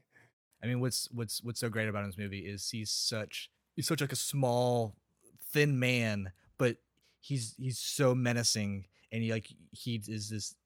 You know that like what he said, or you you feel like by watching it that what he says. I mean, he's going to follow through, and his intentions are not going to change whatsoever. For being such a scary man, he'd look at him and be like, "Oh no, no, Yeah, His voice, I think, does so much for him. And Absolutely. yeah. yeah, good pick. It needed to go on. I think it probably needed to be on the list. All right, here's my number three. I was hoping when you guys would pick it. You might be ready to pick it, but I, I, I have to, I have to do it. It has to be on the list. Uh, otherwise, I don't know what we're gonna do. It's Speed. Oh, yeah. Yeah. Were you about to pick it? I, I would, yes. But this is great. Uh, I can Okay, good. I go- hope I hope you're gonna pick. I, I was guessing there was a movie you were gonna pick. I hope this frees it up for that. Yeah, Speed's awesome. I just watched it again for the first time a few weeks ago. I've seen it a million times, and like I'm not looking at my phone. I'm just totally gripped. I know what's gonna happen. I'm still on my couch going, "Oh, it's gonna tip over." What an awesome movie! And yeah, I, I, I it's not lost to me. I picked two Ke- Keanu movies. Who would have thought after the '80s that he would be this like awesome Yeah. action star? And you still need to watch the John Wick movies. I can't believe know. those passed you by so far. yeah." Dennis Hopper, all-time great actor, amazing villain. Jeff Bridges is awesome. I mean, not Jeff Yeah. Bridges, Jeff Daniels. Jeff Daniels is awesome in the movie. Mm. And we got introduced to Sandy Bullock, and oh my God, she's She's Oh, amazing. she's amazing. She's, She's so, adorable cute. yeah, I, I- like I said, doesn't matter how many times you see it, you're always gripping your seat. There's so many cool moments, so many cool little things. You just don't want. There's no boring parts. No. Like when he figures out where the camera is, when they get to the airport, the circle. You know, when when Cameron from uh, Ferris Bueller is, you know, saying his, you know, all this dumb tourist stuff. Like Oh, I, yeah. I just came from the airport. yeah, speed's speed's awesome. The Uh, movie, the movie is fast, but in a good way. Like it is, is you're const, it's constantly moving on, moving on, moving on, but you're just you're totally engaged the entire time, and it ends, and you're just like, oh wow, I'm not ready for that. Let's watch, let's, let's watch it again. And the brief moments you have with the little characters throughout the movie really like have a strong impact. Like I'm thinking of the guy uh, who has the convertible that they have to use to kind of like go after the like. eh, I, yeah, he really stood out to me, and I feel like what what was it? Less than five minutes he was on screen. So um, I, I they it was written and directed in a, in a very mindful way i think for you to also get it like a little snapshot of all the people on the bus as well to kind of empathize care care about them Yeah, and I love when the, the guy pulls a gun and Keanu's like, "I don't care about your crime." There's some good. There's some good Keanu lines. Oh. Sandra Bullock hits the the, the baby buggy with and the can. Oh! He's like, "It's cans. it's cans." Um, so early early people they were thinking about Stephen Baldwin. no, thank you. Tom Cruise. I could see that. yeah Oh, absolutely. Tom Hanks. no. no, thank you. No. Wesley Snipes. Yeah. Yeah, yeah, Yeah. not as good as Cruise. Woody Harrelson, I could kind of see that too, but not. I don't know, not as good. what as about Cruise. woody as the villain I definitely see that, but not as good as Hopper, man. yeah They they offered Sandra Bullock's role to Halle Berry. She turned it down, and then their next pick was Ellen because they were going to be like, oh, she'll be comedy, you know, comic relief. That would have been awful. sandra Like, bullock was I, perfect I did not yeah. know that. That's yeah. That's, yeah, That's that's bad. yeah. but I would like Halle Berry too in that role. I think she. Have either of you seen the Flintstones live action movie? Yeah, it's been a long time. She's really sexy in that movie. Yeah. I remember. I, I, I, I, yeah, I feel like that came out around sort of the same time. But yeah, yeah, I did. Um, yeah, speed had to go on. I was afraid Chelsea wasn't going to pick it. I, I, it had, it had to be on the list. I I I would have picked it. Um, uh, Not with your last pick, you wouldn't have. Oh yeah, one more. Yeah, that's right. M- Peyton, my oldest daughter, watched this movie with me. Oh. She um she, she she liked it a lot. She busted out laughing whenever Keanu called. Um, there's a passenger on the bus. His name is Ortiz. Oh yeah, He calls him he he calls him Gigantor. but my ten year old daughter just busts out laughing. She's like, "Did he just call him Gigantor?" I'm like, "I don't I don't know," but she just thought that was the funniest thing in the world. Oh world. God. Had to go on speed. Chelsea, you got one more pick, please. I almost want to write it on the paper and hold it up. I'm I'm hoping you pick this movie so bad. Well, are you? So Heat is not allowed on our list, uh, He- he- or, or he- not by the IMDb. Action was not one of the categories. I thought it did say action. Okay, all right. Well, if Heat, n- 1995 is getting a lot of love on this list, and uh, my my pick is Goldeneye. yeah. 007, Pierce Brosnan. I think it kind of has to be there. You got to, you know, pay respect to the Pierce Brosnan James Bond. And I mean, there's still so much more to love about this movie, you know, besides Pierce Brosnan. There's, you have Sean Bean, who, you know, always has to die in a movie and everything he does. Uh, there's Alan Cumming, who, with the clicking of the pen, I just rewatched that scene on YouTube today. It's, gosh, you want to smack him. And he's just, but he's perfect. I mean, I, I I'm married to someone who is a huge James Bond fan, and like through osmosis, it, it definitely has affected me and I can see what there is so much to love about it. And I, I feel like this movie is like a real cult, uh, cultural like touchstone. And I know it like inspired a great video game, which I have never played, but I've heard people say great things about. It hasn't aged well, but it, it- at the time, it was the greatest game of all time. There's the Yeah. bee's knees. Yeah. Pretty revolutionary. And you know, Pierce Brosnan, I guess probably for you two as well, you probably see him as like being your 007, right? Like I, I don't know, Timothy Dalton, did he do anything for Well, Well- I'd say I'm probably a much bigger Bond fan than James. I was I was about to get to that point. I I'm not a big Bond fan, but so I didn't watch any of the any of the uh, the, the uh, Timothy Dalton Bond movies. I've heard you know mixed things about him, mostly not good. This was my like first like foray of Bond. When I think when I, when I think of Bond, it's it's uh, It's- it's Pierce? Yeah. Yeah. Yeah. Yeah. Yeah, I mean, I definitely watched the Connery and Roger Moore movies as a kid. I'm I, I don't I'm not a big fan of Roger the Roger Moore ones, which is ironic because he made the most. Mhm. They just were a little silly, but so Pierce Brosnan they wanted him to be Bond in the 80s, but he was on Remington Steele and they had a contractual thing where he couldn't be in a tux on anything else. So stupid, which is why they got Dalton. And they plan on shooting a third movie with Dalton, but the contract or the um the planning and the talks of what the next movie is going to be took too long and his contract ran out. And so they were finally able to get Bron- Bronson. And to me, I mean, he's not my favorite Bond, but he looks like what you Oh, would yeah. imagine James Bond to be. He's so good looking, dark hair, you know. Unfortunately, his other three movies were two of them were, were okay, and the last one's horrible. But Goldeneye is probably in my top three favorite Bond movies. It's awesome. It's really exciting. You like you said, the, the supporting cast is is really great. There's betrayal, like Yeah. you know, you get a scene in the past at the beginning, and I that was one I was like banking on you to pick because you and Mike are such big Bond people. It I think it has to go on the top ten. Yeah, I think it ushered in kind of a, a new, um, maybe like a new respect for the franchise because sadly, I mean, Roger Moore seems like a lovely man. And I actually heard that he was um, physically abused by his wife and he, you know, it just took it. And uh, I'm like, that made me be like, oh my goodness, what a good, I don't know. Just made me love him even more, thinking like you went through so much. But he was a, a type of Bond, not for everyone. And then Timothy Dalton, I don't think a lot of people think about him.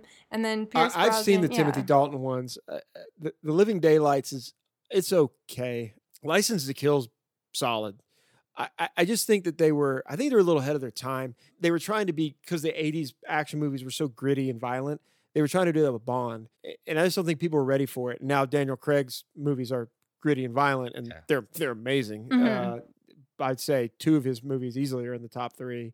Timothy Dalton was perfectly fine. James Bond. It's Oh just- yes, yeah. I think it was just a bad timing Yeah. thing or something. License to Kill says a very young Benicio del Toro as a henchman. He's like really good. Um, License to Kill, like I would recommend License to Kill, Living Daylights if you want to.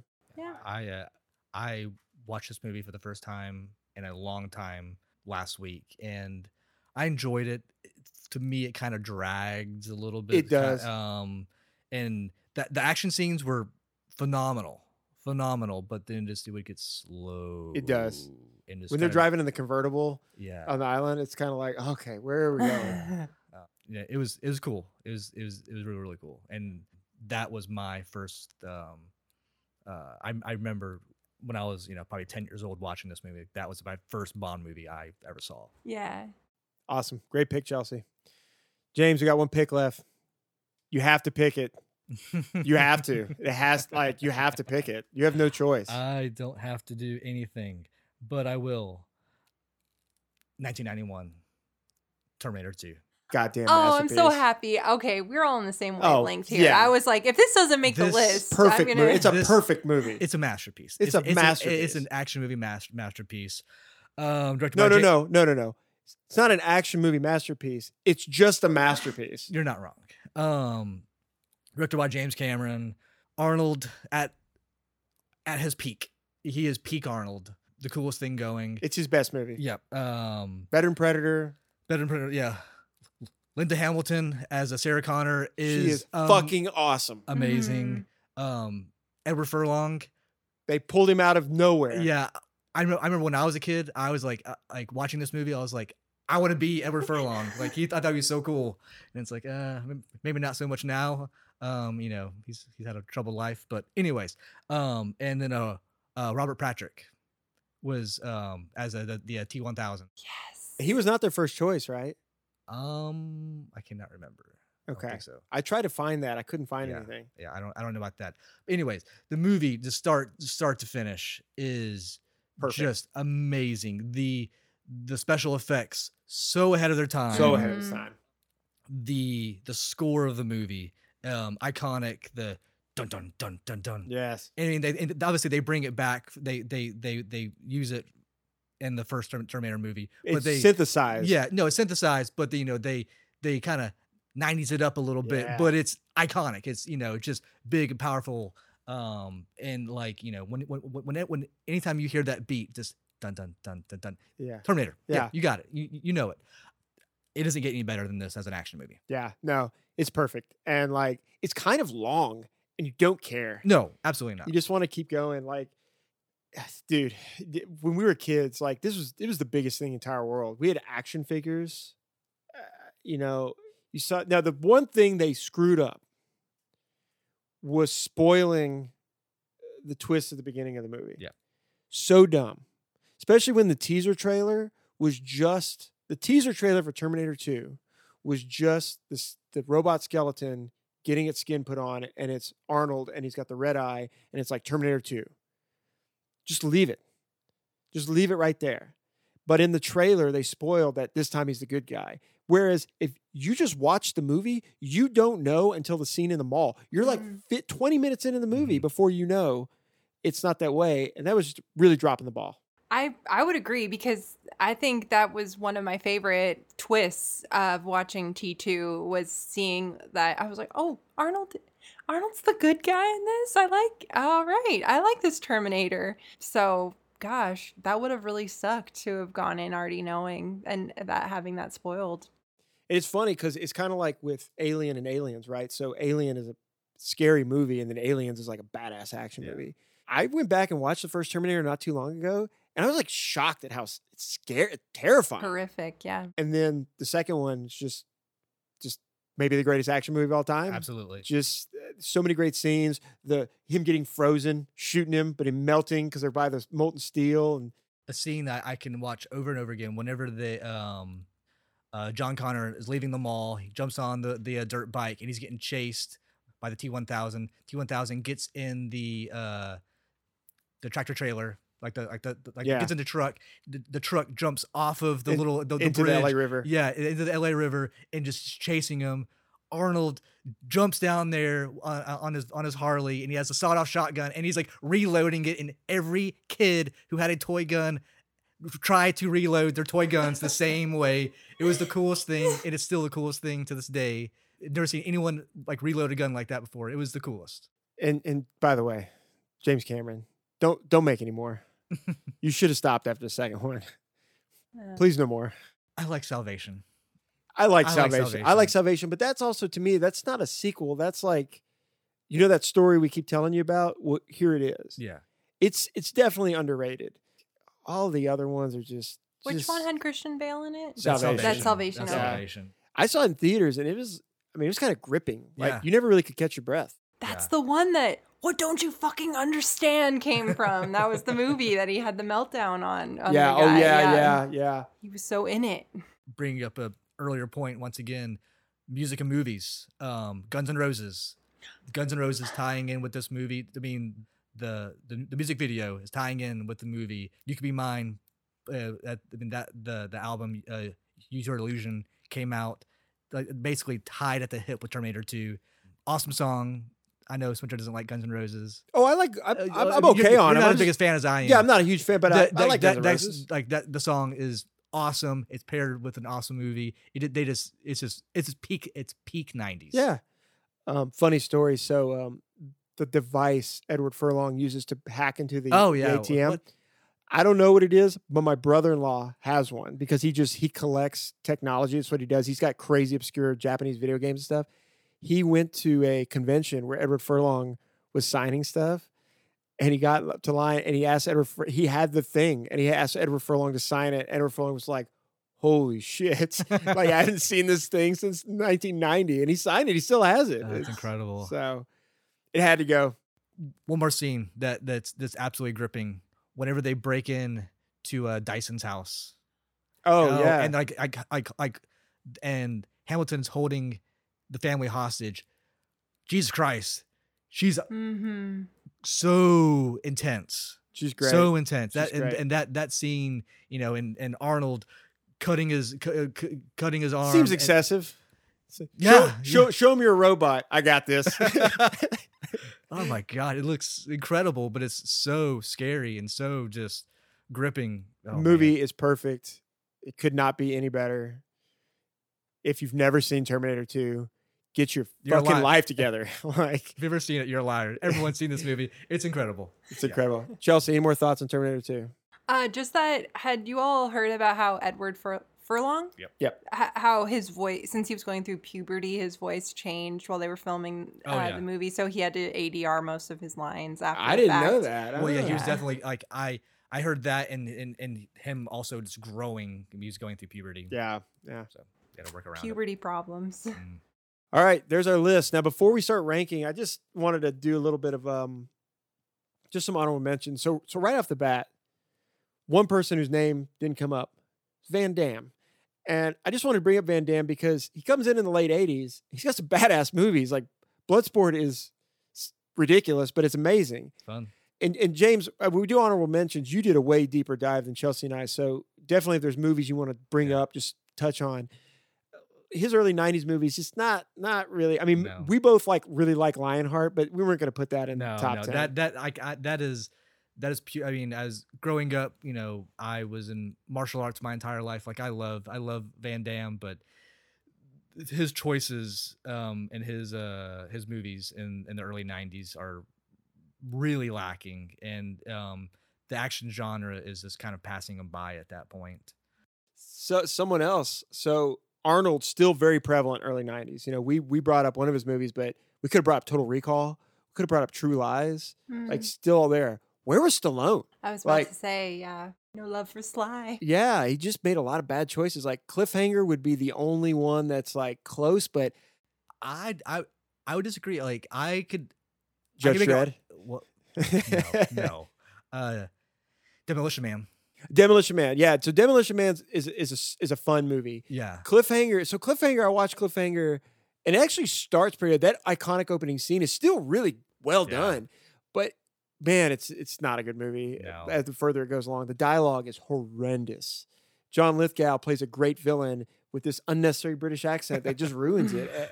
He does have a great line. I love at the end when they're finally fighting. Which, by the way, like Stallone is jacked in this movie from like rock climbing and like somehow struggling fighting John Lithgow. well, John Lithgow is pretty tall. Yeah, John he's a good Lithgow says, he has this great line. He says, We had a deal. Now we just have each other. Like, well, they're fighting. But yeah, Stallone, man, he just lost his mojo in the early 90s, I guess. So, Yeah, there's a there's a there's a stupid uh stupid death sequence in, during that movie. Uh, Stallone is fighting Leon and uh, um, and he so they're no bullets, bitch. Oh yeah, no bullets, bitch. That's that. That's a line he says to the uh, to, to the uh, the female lead, and then he uh, Leon is like throwing like jump knees and like kicks like during like they're fighting in this cave, and then Stallone military presses him up to a s- like- Stalactite. yeah, it's like this is so ridiculous. Like what is going on? Go ahead, Chelsea. Oh, I just when you mentioned Leon, it reminded me of a movie that I wanted to bring up as an honorable mention, but I can't say a lot about because I didn't get around to rewatching it. I saw it so many years ago, but I was like, "Oh, Leon the Professional." I would have liked to have. So that was one I want to talk about. That that is an incredible movie. I actually just rewatched it with Lacey like a couple weeks ago. I just, in my personal opinion, I can't categorize it as an action movie. The forefront of that movie is his relationship with Natalie Portman, but I would not have balked at either one of you picking it because it fit our criteria. I just, as good of a movie as it is, I couldn't pick it for what I consider to be an action There wasn't enough action in it for me. Yeah. That's I it's see the movie is so fuzzy in my memory, but I remember liking it so much and then I rewatched some clips and stuff, but I probably just watched the more action heavy clips. It's a um, primo so, movie. Yeah. Primo movie. but I lo- I do love The Fifth Element and I was I was hoping that that movie had come out in 95, but it, it did not. So I was like, oh, it came out afterwards. But uh Luc Besson, the same director, director, I yeah. I I do want to give a shout out to him. So Um, I did want to say two animated movies. Uh, I, I had a hunch that James or I might have picked Batman: Mask of the Phantasm, That's a, which that's definitely in my honorable mentions. might be the best Batman movie ever made. Yeah. I've It's never good. seen. Do you think it's on HBO? Because they have all the. It is on like, HBO. it- it is on Okay. HBO. Yeah, it's it is such a good movie. Like you got to watch it. I was also going to bring up uh, Ghost in the Shell. So I'm not an anime fan. I'm just not. I never have been. I don't get an anime. But if you care about movies at all, there's two anime films you need to see. One is of course Akira uh, from the '80s, and then Ghost in the Shell. Both of them, the animation is just so ahead of the game. The animation in both those movies looks better than anything that comes out today, uh, with very deep themes, particularly Ghost in the Shell, deep themes of like identity and things like that, with some awesome action scenes. And then I also want to bring up there's a Japanese animated Street Fighter movie from the early 90s that if you played the old video games, like go watch it. It is badass. You're telling me it's better than the uh, the live action Street Fighter? No. Um, I want us to just make sure any other ones I might bring up. Uh, um, for me, a movie that I really wanted to nominate, and I just I, I was running out of picks. Falling Down. oh, okay. I couldn't make that an action That was movie. that's 100 percent action. He is going so that movie just a like a just a that movie is is so interesting to watch because you start off the movie rooting for this guy. At least I was. Like you're watching, like he's Yeah. stuck in traffic. Everything is going really, really shitty for him, and he's getting out of all these situations. He's kind of blowing up on people, and by the end, you're just like, man, like you're a fucking lunatic. And he, uh, obviously, he has a, he's having a lot, a lot of issues.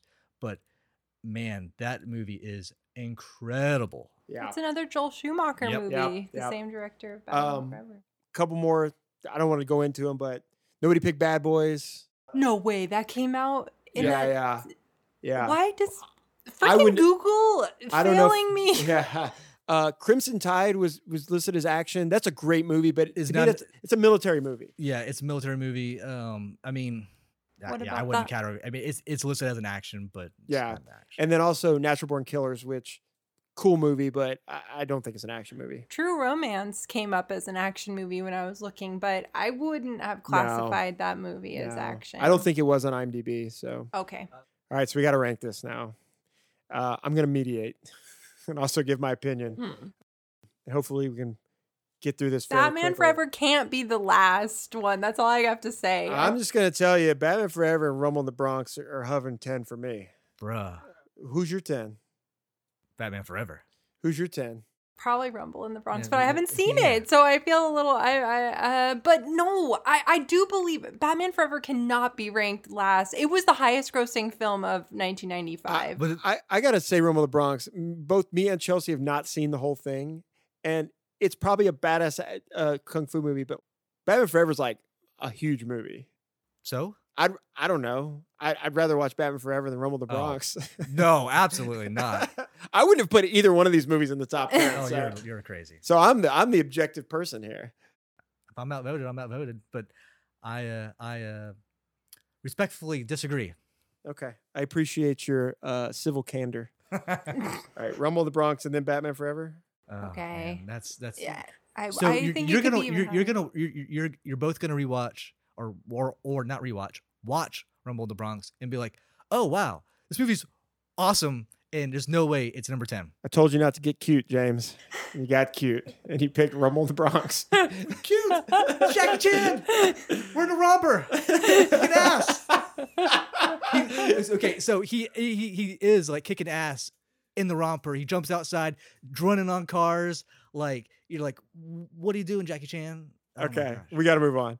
Um, oh man. Uh, Can you list the rest of the movies just yes, really fast for me? Yes. So Point Break, Desperado, Tombstone, Die Hard Three, Fugitive Speed, Goldeneye T two. So I think Die Hard Three and no, no, no, Fugitive or Goldeneye. I'm probably gonna put Goldeneye next because I like Goldeneye, but I think Fugitive is a much better movie and should Yeah. be ranked higher than Goldeneye. Yeah, But but it, but just don't think of it as a better movie. Think of it as a better An action, movie. movie. I think Uh, I That think- train scene. No, I mean they're like the- the, is- the, the, the- actually, I think Fugitive should go ahead of Die Hard Three though. Oh no! In the action movie rankings, I don't know. Die Hard Three just gets it. It kind of just it kind of dies at the end of the movie. okay, but for eighty percent of the movie, it's Yeah, I know, but balls to the action with with Harrison Ford. I mean, all those scenes where he's like running. I mean, that's all action. They don't have to be guns going off for there to be action. Just- what is this for running? Okay, well then who do you who are you putting after Batman Forever? I would I would either go Goldeneye or The Fugitive. I'm kind of undecided on Yeah. on on the order of those two. Sorry, we're dunking on your movies I- here, Charles. I guess I But, but this no, this, I- is no, your, no, I Chelsea, had- this I- is your I- chance to like I make like the I like I I you really like The cannot- Fugitive. I have to say I you really can't. The Fugitive, but Okay, but for based on an action movie, no, I you can't put The Fugitive that that low on the list. I agree. In my it's opinion, a good movie. yeah, I, I you can I I do think I, I think the logic of anytime he's running Oh. that's action. so action stays consistent throughout, and I do think it's better. It's I think it should go higher than Die Hard with a Vengeance. I, as I'm telling you right now. For me, I think it's Goldeneye, Die Hard Three, and then Fugitive. you stupid stupid man. It has more Oscars. It has But- one but, more but Oscar. that's but that doesn't make it a good action movie though. Remember, action movie rankings. well, but here's the thing: is it an action movie? Fugitive. I would rewatch The Fugitive. They're all action movies. I I would. Yes, it's a yeah. much more rewatchable movie in my opinion. I opinion. mean, I mean, I'm not saying it, it needs to have more explosions and and and and and, and uh, like obviously, I understand the argument you're trying to make. I'm just saying they're all action movies, and Fugitive is a better all around oh movie. yes, absolutely. that yeah, also yeah, is yeah. Action. So I can't I can't argue with that. I just think I would I would just argue that Die Hard Three is just a better action movie. You know what, than- James? I'm realizing something. Spencer's kind of putting our picks in the lower rankings. He's a bully. all right, we got to pick something next. I, I say it's Goldeneye, This is after Batman Forever. This would be for number eight. I would say I would say Goldeneye, but I'm I'm also just not a big James Bond fan.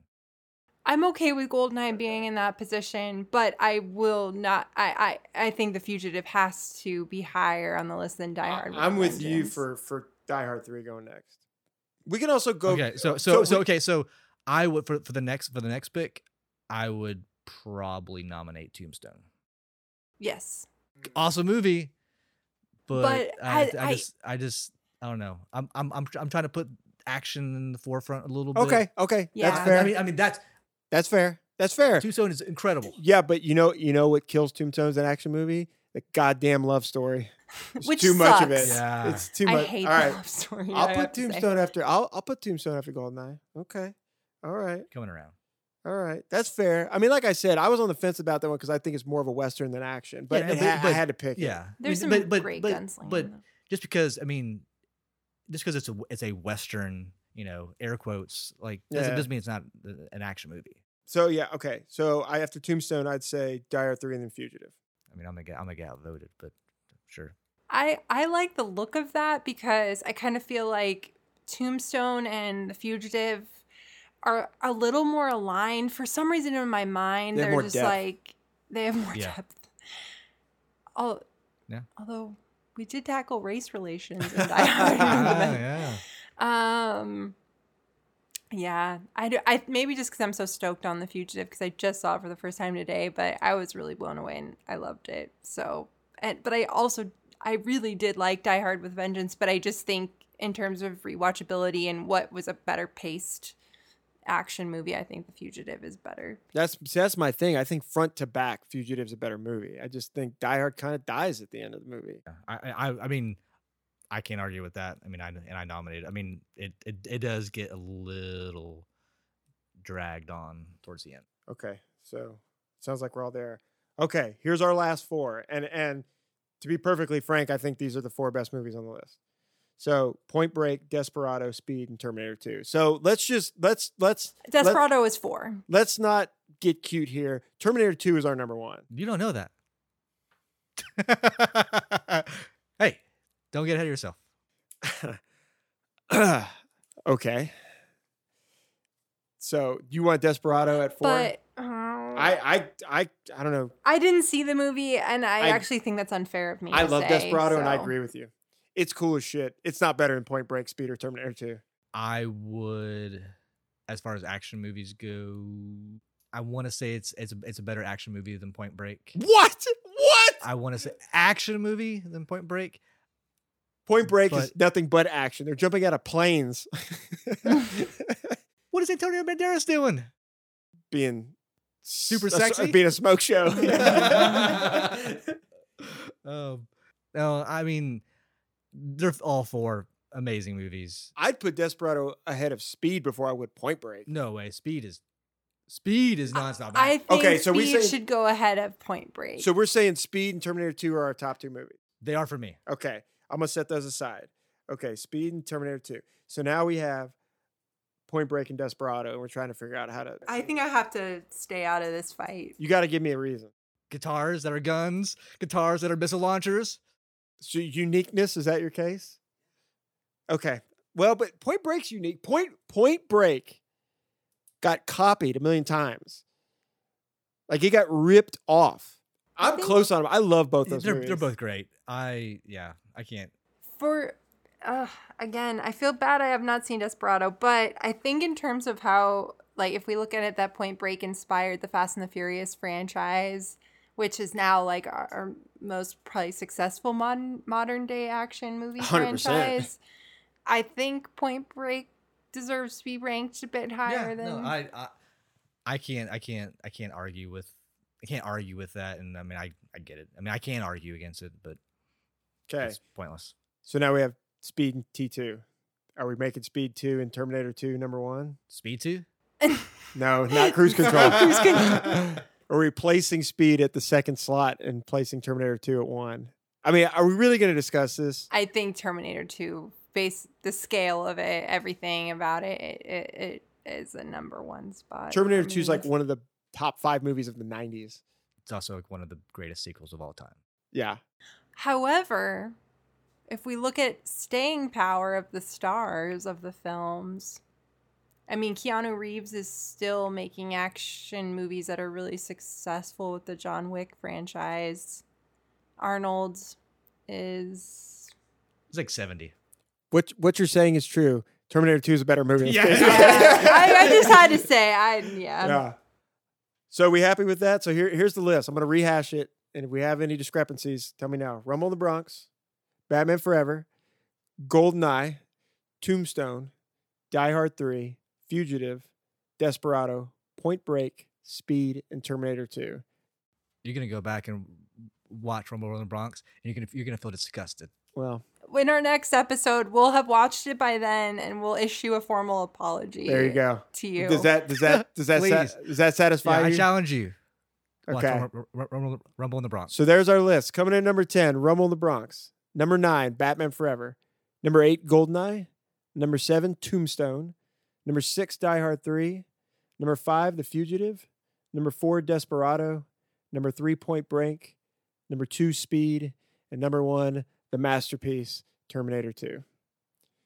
I'm happy with the list. Yeah. A lot I of good movies. A lot of good, a lot of good movies got left off. Yeah, we said some of them. So, All right. Well, that leads us just to our recommendations. Uh, Chelsea, why don't you go first? Oh, okay. I just watched this movie for the first time last night. It is Beavis and Butthead Do America. Oh my gosh. I'm gonna give it a two.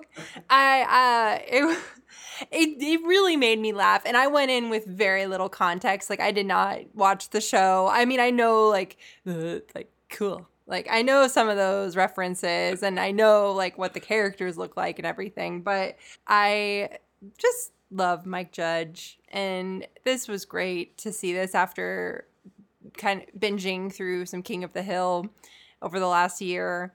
There's also like the Hank Hill character. Well, the voice he used for Hank Hill is used in a different character in this film, which I was very delighted by. I also love that Bruce Willis and Demi Moore, who were married at the time, play the criminal couple in the film.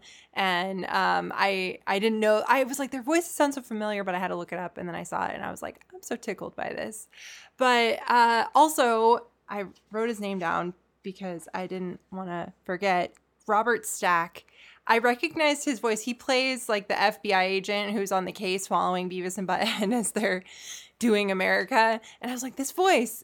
Oh, he he narrated Unsolved Mysteries, which mm-hmm. I loved growing up. So just so many things to be delighted by in this movie. I um I mean I'm not gonna say rush out and watch it, but it is on Amazon Prime. Sorry, not to promote Jeff Bezos, but it, uh you know put it on, especially on like these kind of hot summer nights. Just sort of you're feeling kind of loopy and weird. Uh, take an edible or drink a beer and just enjoy it. That's that's what I got to say. Thank you, Chelsea. That was that was quite a recommendation. Uh, James, what is your recommendation? Um, so a movie I watched recently, um, that I really enjoyed much more than I thought I was going to, um, just recently came out. It's on Netflix. Army of the Dead, kind of keeping with the action uh, genre. Directed by Zack Snyder, has Dave Bautista in all of his muscle glory. Zombie film set in Las Vegas. Um, these zombies are evolved. They're evolving. Just a, a zombie shoot 'em up movie. There's not a whole lot to it. I would probably say, like, as far as a number rating, I'd say a two. Get around to it whenever you can. All right. Thank you for that. Uh, so I'm also going to kind of stay in the action vibe, and uh, I'm going to do To Live and Die in L.A. I had to hunt this movie down. It's not streaming anywhere. You can't rent it. I had to, I had to buy a used DVD on eBay for like five dollars.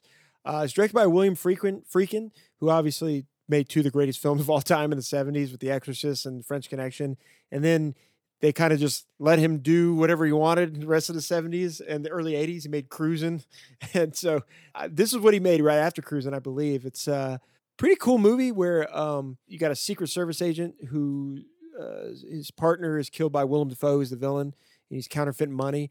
And it's kind of a movie about obsession with revenge and because he, he's, like starting to break the rules trying to get back at this villain uh, in typical William Friedkin style. It is one of the best car chase scenes I have ever seen in my life. It is so well done. I'm not even sure how they pulled it off, but pretty good movie. Hardcore 80s soundtrack that hasn't aged very well, but really cool ending. Uh, that reminded me a lot of like The Departed. Uh, so if you, I'm to give it a two because it's pretty good, but it's to be hard to find. To Live and Die in LA, definitely uh, check it out. So that's the end of this episode. James, really appreciate you coming and doing this with us. It was a lot of fun. meet Thank you. Jeff. For, thank you for inviting me. Um, as uh, Chelsea said, I think our next episode we'll be doing really soon is going to be a retrospective on Val Kilmer. Uh, and then we've got the next couple episodes, I think, planned out. So we should have some new content for you soon. So thank you for listening. For the Marquee Spotlight, I am Spencer Bailey. I'm Chelsea Burnett. We'll be back.